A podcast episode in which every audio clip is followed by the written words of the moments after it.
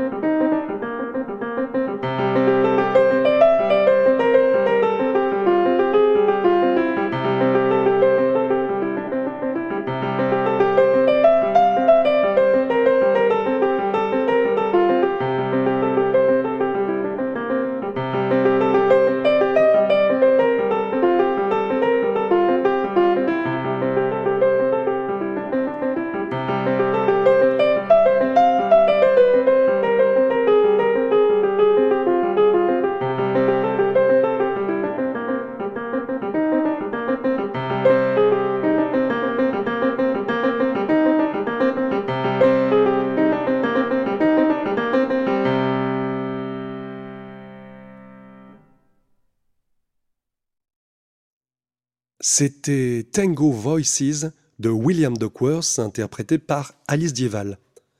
Un enregistrement inédit que vous pourrez retrouver prochainement sur un disque monographique consacré à ce compositeur états-unien. William Duckworth est décédé il y a tout juste dix ans, le treize septembre deux mille douze. Je lui rendrai donc hommage toute cette année, car son parcours musical a croisé celui de l'ensemble Ptyx sur les derniers mois de sa vie. Tango Voices est une pièce composée en mille neuf cent quatre-vingt-quatre à la demande du pianiste Ivar Emilian Mikhashoff. Né en mille neuf cent quarante et un à New York et mort en mille neuf cent quatre-vingt-treize dans la même ville du sida, Ivar Mikhashoff a été un des défenseurs ardents de la musique de son temps. Il a travaillé avec John Cage, Morton Feldman, Giacinto Scelsi et bien d'autres encore. Amoureux du tango, ce pianiste a passé commande à pas moins de cent vingt-sept compositeurs et compositrices d'une nouvelle pièce inspirée par cette danse argentine et la musique qui lui est associée. Le résultat est une collection de cent vingt-sept compositions pour piano, dont seulement dix-neuf sont sorties du vivant d'Ivar Mikhashoff. Vous pourrez les retrouver sur le disque Incitation to Desire, paru en mille neuf cent quatre-vingt-quinze sur le label New Albion. Tango Voices y figure à côté d'œuvres de John Cage, Lucas Foss, Conlon Nancaro, Aaron Copland, entre autres. Et je vous propose d'écouter la pièce sobrement intitulée Tango de David Jagard, qui s'amuse avec le genre.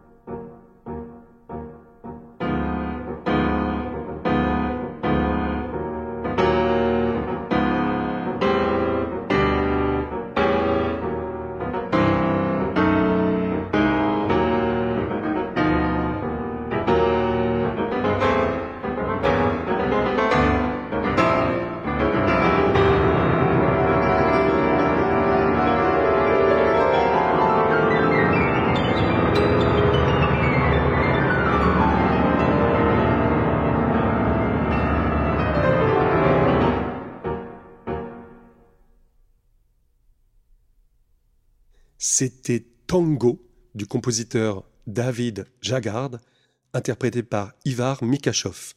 Un enregistrement que vous pourrez retrouver sur le disque Incitation to Desire, sorti en mille neuf cent quatre-vingt-quinze sur le label New Albion.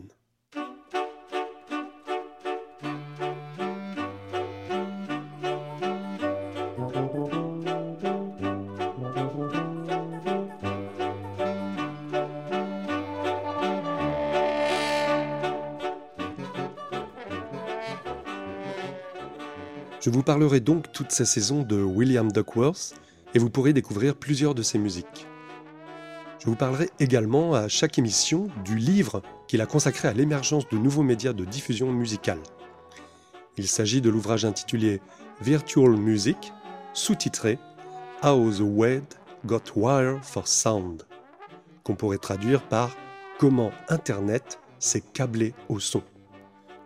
Et c'est paru en deux mille cinq, il est toujours disponible, et il m'intéresse tout particulièrement car il tente de brosser un panorama sur un siècle d'une musique non académique qui installe à la fois un nouveau rapport entre le créateur et le public, mais surtout une nouvelle manière d'écouter, voire de consommer de la musique.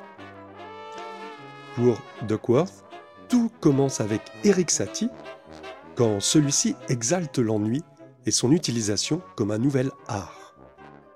Nous sommes en mille huit cent quatre-vingt-treize et la pièce « Vexation » doit se jouer huit cent quarante fois de suite en prenant soin de se préparer au préalable et dans le plus grand silence par des immobilités sérieuses.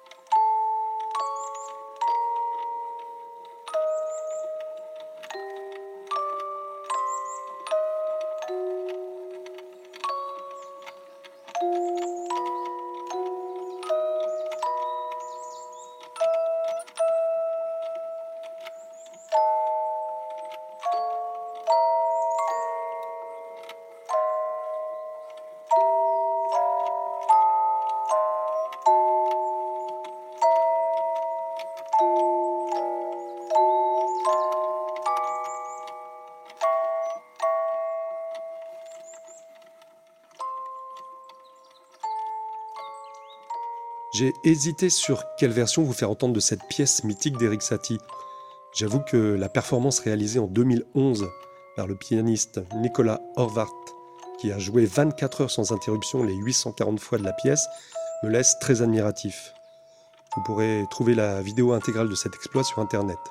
C'est la plus longue version filmée disponible. Nicolas Horvath l'avait dédiée au Japon après la catastrophe de Fukushima.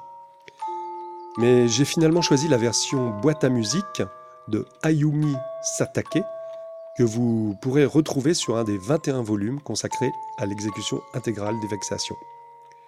Il s'agit d'un projet un peu fou du label Off Record, qui a donné carte blanche en deux mille vingt et un à vingt et un artistes. L'écoute est possible sur la plateforme Bandcamp sous la référence The Eric Satie Vexations Series.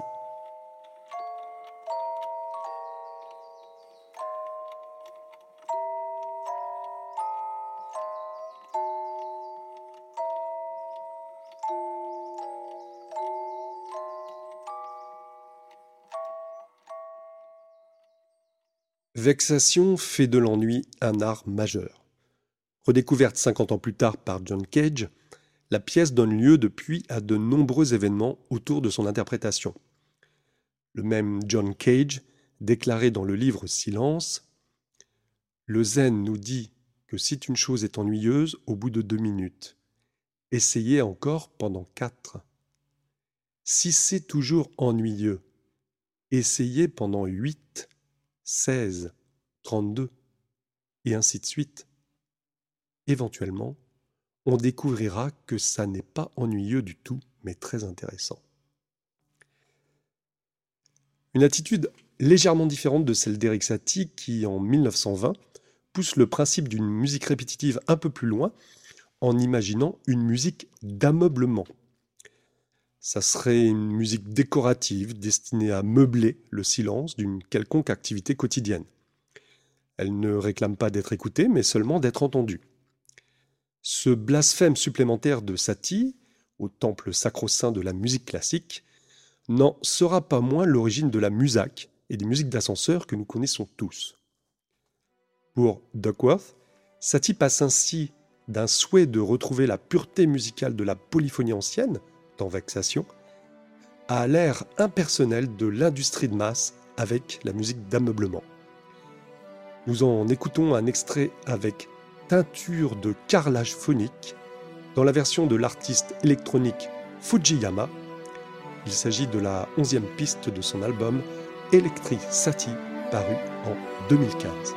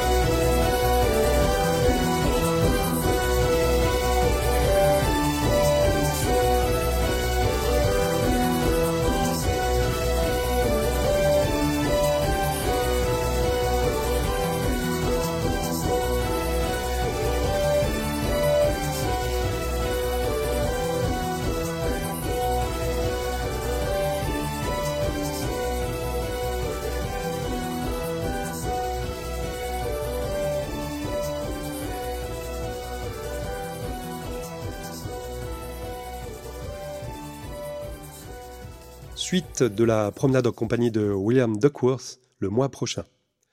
Pour l'heure, nous retrouvons la séquence archive.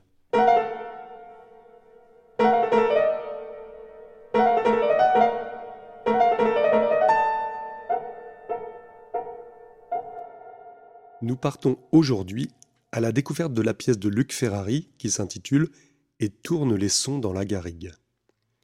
C'est une composition de mille neuf cent soixante-dix-sept, ou devrais-je plutôt dire une proposition, selon les mots mêmes du compositeur.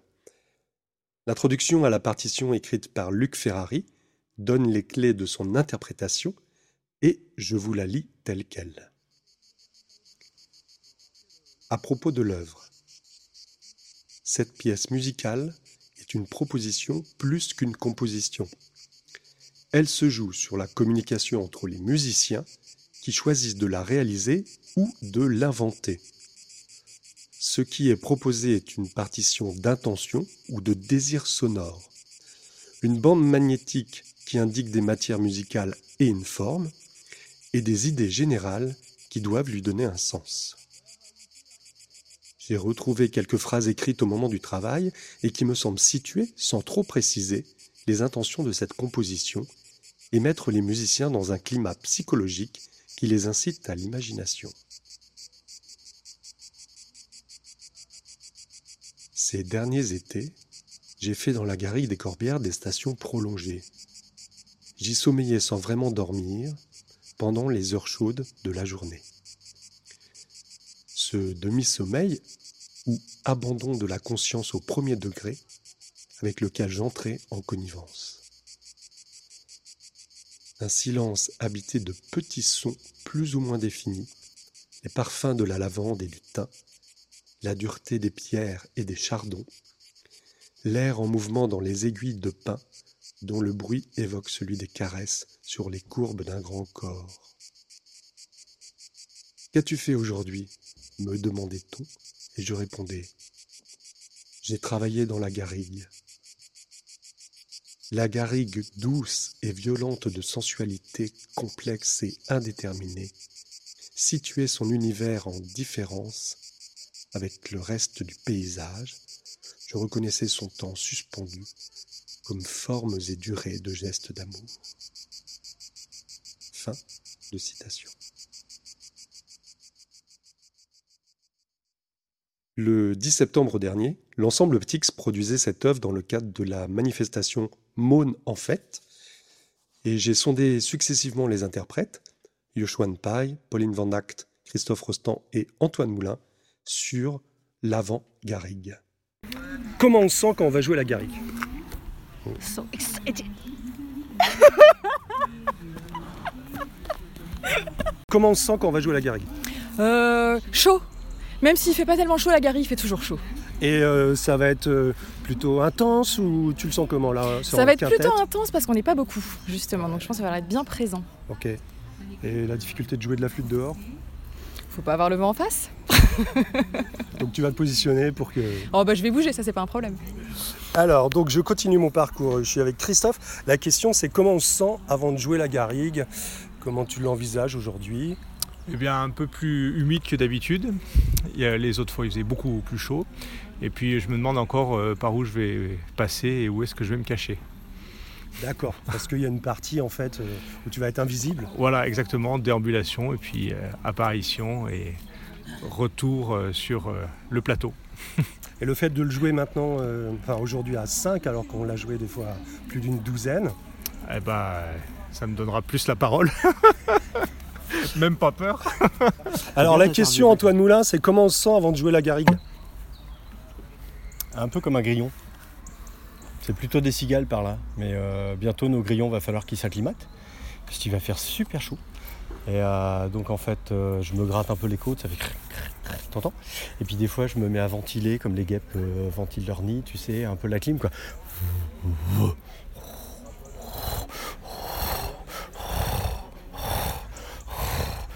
On croirait que c'est complètement rituel, c'est ça la garrigue, c'est un peu rituel et ventilé.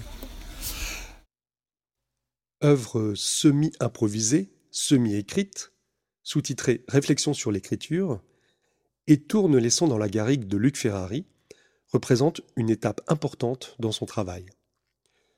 Une étape dans son projet de diriger les interprètes au sens de leur donner une direction, mais sans leur imposer la route. Je reprends les mentions indiquées sur la partition. Cette partition indique le mode de jeu séquence par séquence, ainsi que l'atmosphère et la ligne générale dans laquelle se déploie la musique. La partition et la bande sont constituées de six séquences, histoire de s'expliquer. L'enchaînement de l'une à l'autre se fait par fondu enchaîné, de sorte qu'ils ne doivent pas s'entendre. Le résultat musical est donc un seul geste, une évolution lente, un seul mouvement de plaisir. Je vous proposerai tout à l'heure d'entendre une version enregistrée le trente juillet deux mille vingt-deux au gymnase de Neuville-le-Roi, sur laquelle se superposera une voix qui annoncera pour chacune des six séquences les mots écrits par Luc Ferrari afin de guider l'interprétation. Mais avant, retour à Mône, où nous retrouvons les interprètes de Ptyx, juste après qu'ils aient donné une version de l'œuvre en quintette.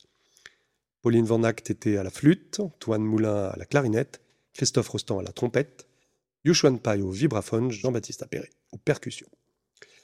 En début d'interview, Pierre Malle, violoniste de l'ensemble, présent mais qui ne jouait pas ce jour-là, nous livre son ressenti d'auditeur. Eh ben, c'est la première fois que je, j'entends cette pièce sans la jouer. Et en, donc en tant que spectateur, et euh, c'est, c'est un vrai voyage.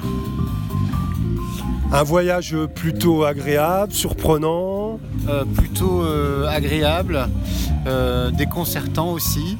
Et puis euh, de faire ça comme ça avec tous les bruits ambiants, c'est, c'est vraiment très intéressant. Okay. Est-ce que tu as été surpris par des moments euh, de, de, je sais pas, dans le scénario en fait, que quand tu la traverses en tant qu'interprète, euh, du coup toi tu es à, à cet endroit-là et là euh, tu n'étais pas du tout à cet endroit-là? Euh, ce qui m'a surpris, c'est que euh, je me suis échappé assez vite. Euh, je me souvenais pas de la partition, je me suis échappé assez vite. Et euh, ce qui m'a surpris, c'est euh, les bruits métalliques surtout. Qui étaient, et euh, quand tu as frappé sur la bâche, c'était vraiment euh, inattendu. Ok. Qu'est-ce qu'ils fabriquent ? C'était pas trop dans la garrigue, quoi. Euh, non, on était dans la garrigue de Mône, quoi. Ouais, la garrigue de Mône. Okay. Merci, Pierre. Merci. Alors, je suis avec euh, Christophe euh, Rostand, donc, qui était le trompettiste. Et euh, je lui demande la même question qu'aux spectateurs d'avant. Euh, comment, euh, comment tu as traversé cette version ? Eh bien, elle était bien différente parce que je me suis permis de transgresser un certain nombre de règles. Et euh, j'ai trouvé que par rapport aux autres fois, il y avait plus de rupture dans, dans la proposition euh, qui était faite en improvisation. Et plus euh, finalement de, d'échanges entre musiciens, vu qu'on était moins nombreux. On pouvait arriver à, à se retrouver euh, finalement avec tous. Donc j'ai bien apprécié, même si c'est déroutant. Voilà. Et comment tu as pu euh, intégrer ou pas les, les, on va dire, on pourrait dire des perturbations extérieures, mais en fait il y avait énormément de sons ambiants. Est-ce que tu l'as intégré ? Est-ce que tu l'as évacué ? Est-ce que tu étais vraiment très concentré sur euh, ce que produisait juste le quintet ? Eh bien un peu tout à la fois, c'est-à-dire que dans la première partie où on était très éloignés, euh, j'ai joué avec les, les sons ambiants. Euh, mais plus on se rapprochait et plus en fait je suis allé au contact des musiciens et euh, moins j'entendais ce qui se passait et donc euh, j'ai fait complètement abstraction de l'univers sonore euh, dans la deuxième partie en fait de, du morceau, au bout de onze minutes à peu près. Et tu dis que tu es sorti des règles, euh, par exemple est-ce que tu pourrais dire euh, une règle ou en tout cas un, un cadre un, qui pour toi a été euh, posé et duquel tu t'es éloigné? Ben c'est euh, dans la, l'avant-dernière euh, séquence, à partir de l'avant-dernière séquence, où je me suis autorisé à, à créer, euh, en gardant la contrainte des sons longs, à aller vers euh, de la mélodie, une mélodie planante, en rupture avec ce que j'entendais autour. Et euh, finalement, euh, ma proposition a, a été suivie par euh, le reste. Et on est arrivé sur euh, finalement une proposition un peu différente euh, des autres fois sur la fin, où il euh, y avait euh, finalement une ouverture euh, complètement différente et qui, je trouve, fait bien la, le pont avec ce qu'on entend maintenant en arrière-fond. Voilà. Et est-ce que d'une fois sur l'autre, cette interprétation euh, de la pièce de Luc Ferrari, euh, est-ce que tu peux dire que, euh, comment dire, tu, tu ça s'améliore, c'est, pour toi le canevas est plus clair et qui t'offre plus de liberté, euh, ou est-ce que ça devient euh, en fait finalement un prétexte et tu tiens plus trop compte, c'est juste une improvisation de, d'une vingtaine de minutes? C'est assez étonnant parce que disons que je pense de moins en moins au cadre parce que j'ai l'impression qu'il est intégré et euh, j'ai des repères sur la bande, mais euh, autant au début j'avais besoin du minutage qu'aujourd'hui j'ai absolument pas euh, suivi euh, le, le minutage et, et finalement c'est beaucoup plus fluide, il y a moins de rupture en fait d'une séquence à l'autre et c'est ce que j'ai ressenti euh, sur un mouvement de vingt minutes et non euh, six séquences comme on a pu le faire dans un premier temps. Et je trouve qu'il y a une plus grande richesse, plus d'inventivité dans les propositions parce que euh, en fait, on a peut-être plus d'espace pour s'exprimer, mais c'est une hypothèse. Merci Christophe. Euh, je pose la question à Pauline euh, essentielle. Comment on se sent après cette version de la garrigue ? On se sent détendu, on se sent bien. Non, c'était chouette. Enfin, je sais pas, de mon point de vue en tout cas. Est-ce que d'une fois sur l'autre, qu'est-ce que tu pourrais dire ? C'est différent, ça s'améliore, euh, tu, c'est comme si c'était à chaque fois une nouvelle fois ? Ouais, je pense qu'il y a un peu de ça. Et puis moi, j'avais jamais fait en petit euh, effectif comme ça. Et c'était chouette parce que ça permet de faire d'autres choses. Ok. Voilà. Okay. Est-ce que tu as perdu des repères qu'on avait ? Non, pas trop. Pas trop. Est-ce que tu fais partie de ceux qui marchent avec le chronomètre ? Non. Ah, bon, non. D'accord. Et euh, tu as encore besoin de la... on va dire, de la partition pour quelques, quelques règles. Pour les modes, appuis. J'aime autant vérifier, voilà. D'accord. C'est ça. Les modes, parce que il euh, y a vraiment des passages très modales. Ouais, ouais, il y a des, y a des passages avec des notes, des modes indiqués, quoi. Ok. Voilà. Ok. Et si il y a un avenir que tu entrevois à cette pièce, qu'est-ce que tu aimerais faire plus, aller plus loin dans, dans cette exploration? Changer d'instrument. Ok. Tu dis reprendre le piccolo? Non. C'était Pauline Van Acht. Merci. Le plus simple, c'est de dire que je suis un compositeur. C'est-à-dire que j'écris de la musique, mais je fais du bruit aussi, avec, euh, avec des sons électroniques, avec euh, euh, tout ce que je peux trouver autour de moi. La, les bruits du quotidien m'intéressent aussi. Je joue entre l'abstrait et le concret. La voix de Luc Ferrari, au début du documentaire que lui a consacré Jacqueline Caux et Olivier Pascal. Né à Paris en dix-neuf cent vingt-neuf, Luc Ferrari s'éteint le vingt-deux août deux mille cinq à Arezzo, en Italie. À l'instar d'un John Cage, il a été un des compositeurs les plus novateurs dans sa remise en question du processus de composition. Mais c'est principalement le phénomène de l'écoute qui est bousculé dans l'œuvre et tourne les sons dans la garrigue. Une écoute renouvelée sur la base de ces presque rien que le compositeur affectionnait. Je vous conseille donc de vous munir d'un casque ou de trouver un environnement particulièrement calme pour écouter l'enregistrement en concert de cette pièce, une pièce qu'on pourrait qualifier d'écoute de l'écoute, la vôtre dans l'observation sonore de celle des musiciens et musiciennes.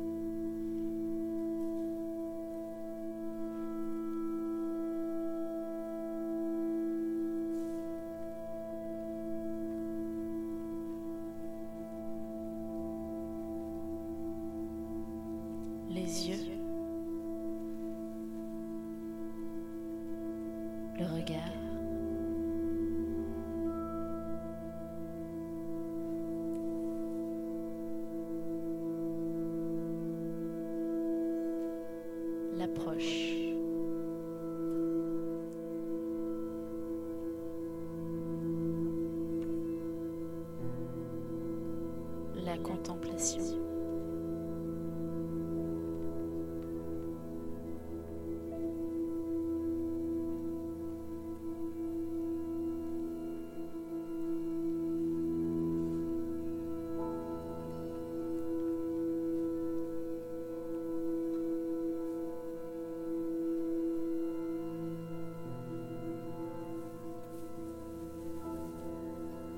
Le jeu harmonique.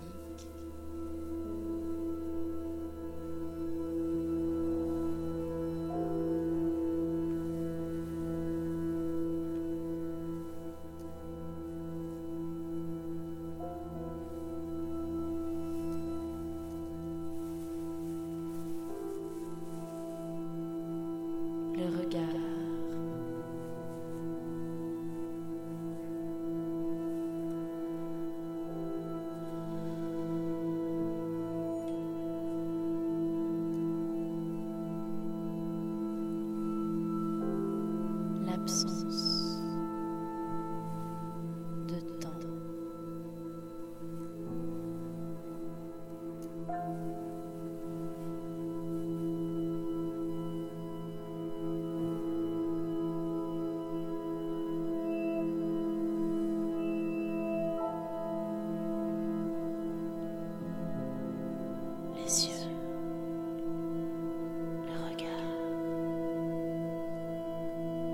Les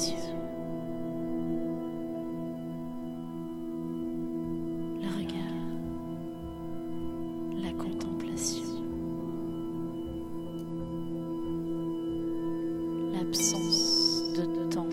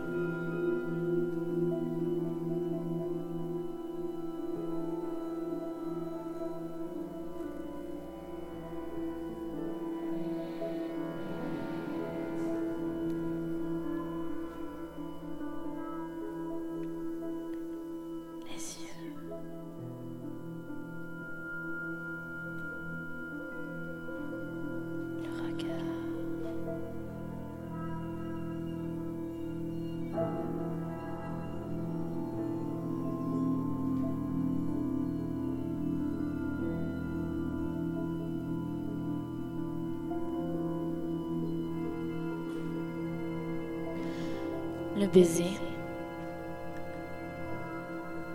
la bouche,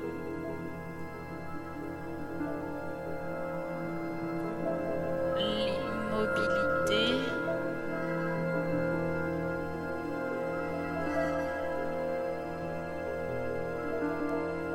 la vibration changeante.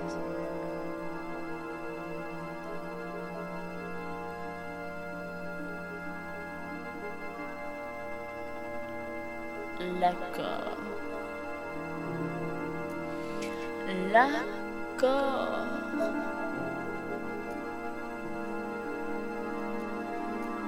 Le temps.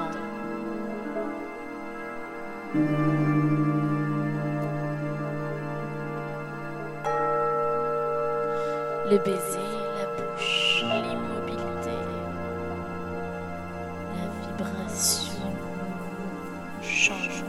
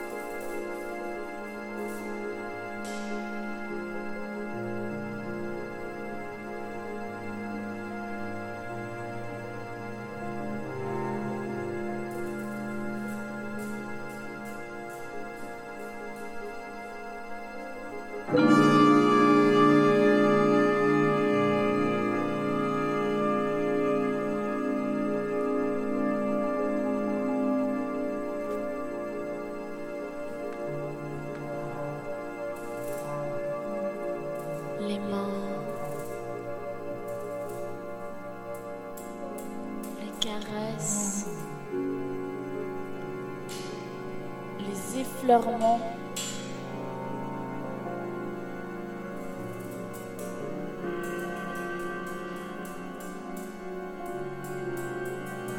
Le début. Le début du rythme.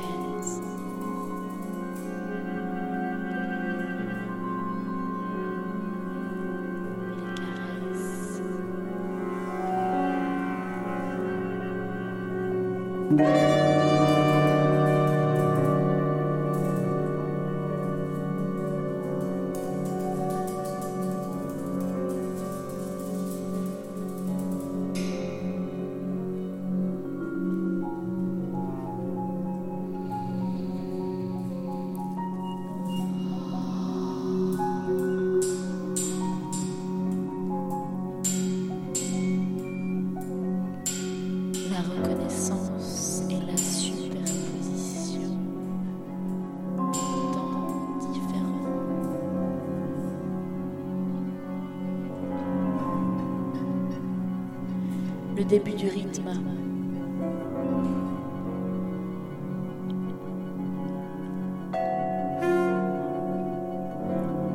Les effleurements. Les caresses. Les mains.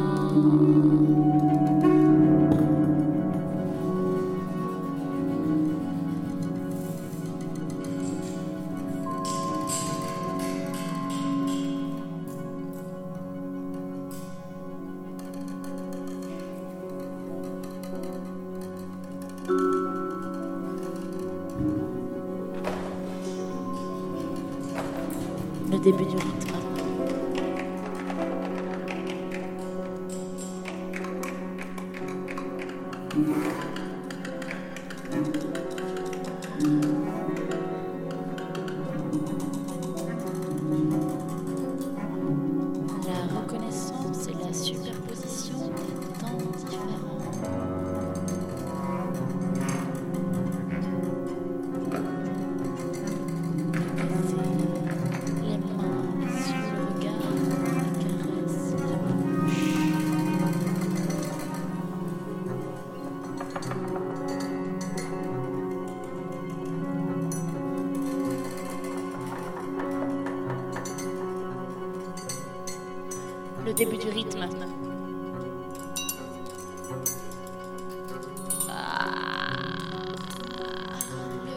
La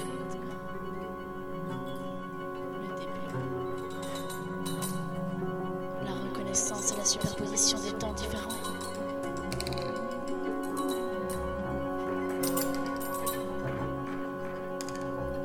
Début du rythme.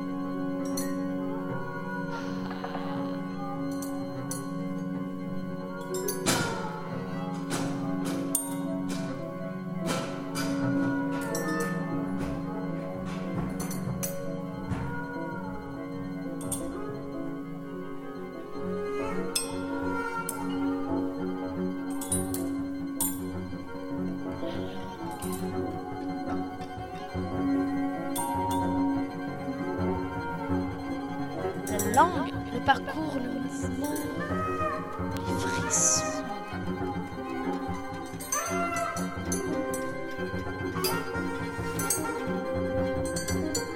La dispersion, la tension.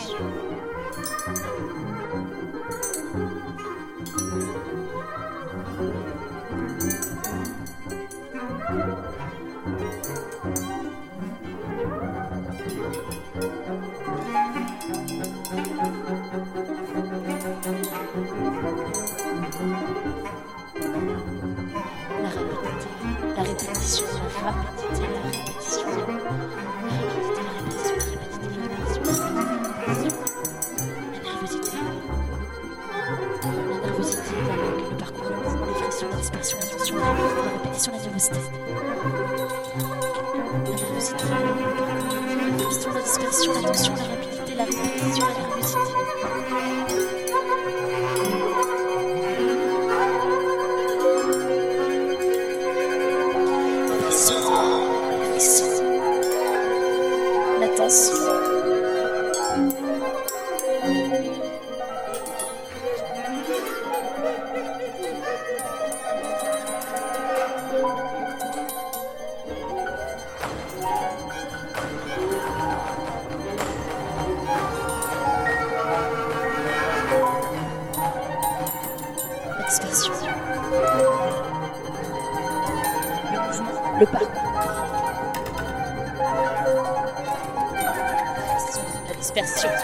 La rapidité, la répétition, la nervosité, la langue,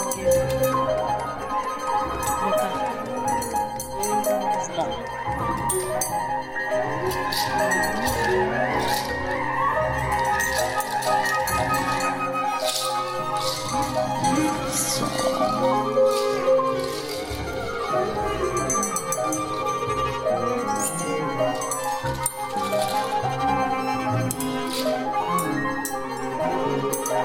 Attention.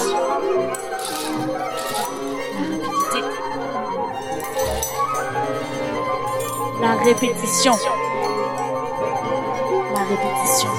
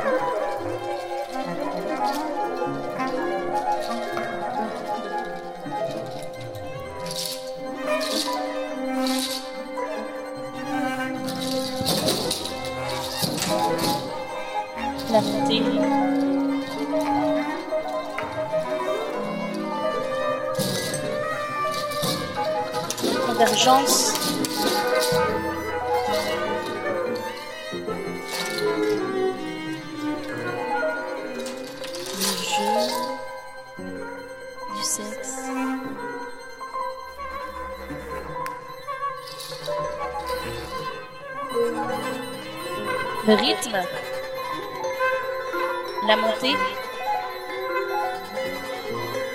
la convergence, l'orgasme,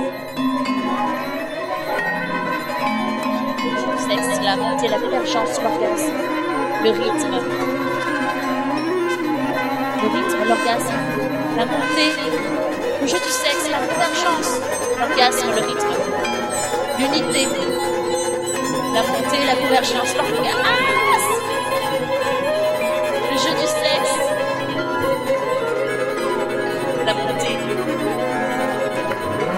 la chance, la montée, l'unité, le rythme, l'orgasme, la convergence, le jeu du sexe, la montée, la convergence.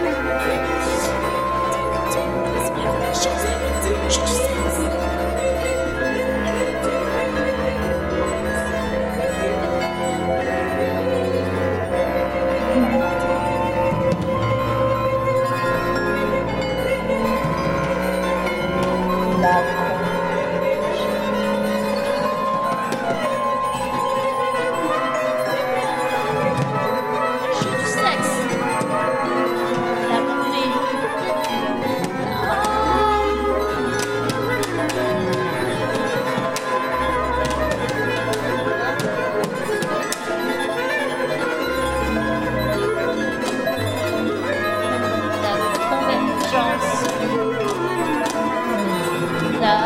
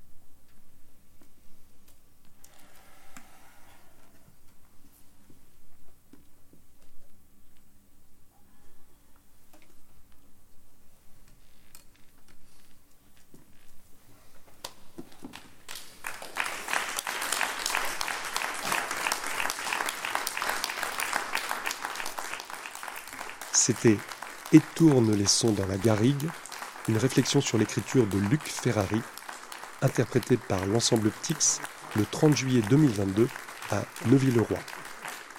Pauline Van Acht à la flûte, Antoine Moulin à la clarinette, Christophe Rostand à la trompette, Alice Dieval et Catherine Kwan au piano, Yoshuan Pai au vibraphone, Émeric Marchand aux percussions à clavier, Pierre Malle et Paul Linguisme au violon, Anthony Chenault à l'alto, Ivan Guélugne à la contrebasse, Jean-Baptiste Appéré aux percussions et Marie Perrin au chant.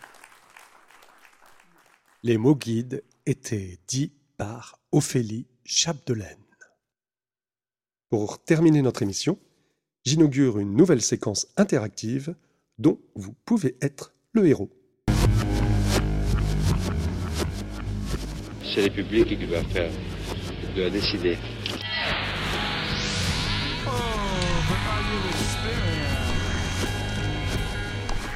Magie, poésie, amour, humour, il y a du Baudelaire, du Lamartine et du Shakespeare réunis. C'était une très très belle expérience. En résonance avec la lecture du livre Virtual Music de William Duckworth, je vais vous proposer sur toute la saison deux mille vingt-deux deux mille vingt-trois d'enrichir ce podcast avec vos propres productions. Chaque mois, je vous livrerai par exemple des consignes de jeu, un mode d'emploi, des exercices d'écoute, une partition à jouer. Vous pourrez ensuite envoyer le résultat à l'émission et une sélection des productions seront découvertes dans l'émission du mois suivant. Aujourd'hui, c'est un exercice proposé par Denis Musée dans son livre passionnant « Le son du vivant » qui va nous intéresser. Il s'agit plus d'un travail visuel que sonore.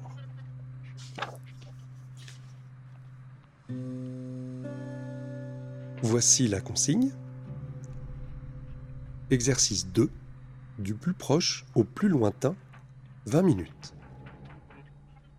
S'asseoir, fermez les yeux et griffonnez sur une feuille de papier tous les sons qui vous parviennent, y compris ceux émis par votre propre corps.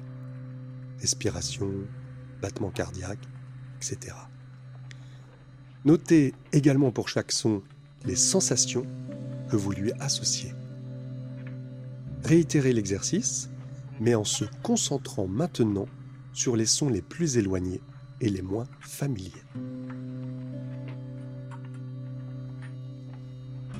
Vous pouvez photographier ou scanner votre feuille griffonnée et l'envoyer par mail à l'émission à l'adresse podcast arobase ensembleptyx point com, podcast p-o-d-c-a-s-t arobase ensembleptyx p-t-y-x.com. Vous pouvez aussi nous la transmettre par Messenger, Instagram ou Twitter. Tous les documents seront mis en ligne sur la page consacrée au podcast que vous trouverez sur le site de l'Ensemble Ptyx. Et chaque mois, grâce à votre participation, nous construirons ainsi un parcours dans l'écoute des musiques contemporaines et de notre environnement sonore. Avant de refermer cette émission, je signale, à propos de Denis Musée, que vous pouvez découvrir la nouvelle exposition de l'Atelier des empreintes sur l'arbre et la forêt du dix-huit septembre au treize novembre deux mille vingt-deux à Montsoreau, dans le Maine-et-Loire. Merci au Conseil départemental d'Indre-et-Loire d'être le partenaire privilégié du Cercle des musiques disparues. Vous retrouverez notre prochain rendez-vous en présentiel le dimanche vingt-cinq septembre à Montlouis-sur-Loire. Christophe Rostand nous dévoilera un art du dialogue en solo avec sa trompette. Et pour terminer cette émission, je vous laisse en compagnie de l'artiste ukrainien Andrei Kirichenko en vous souhaitant bonne route à tous.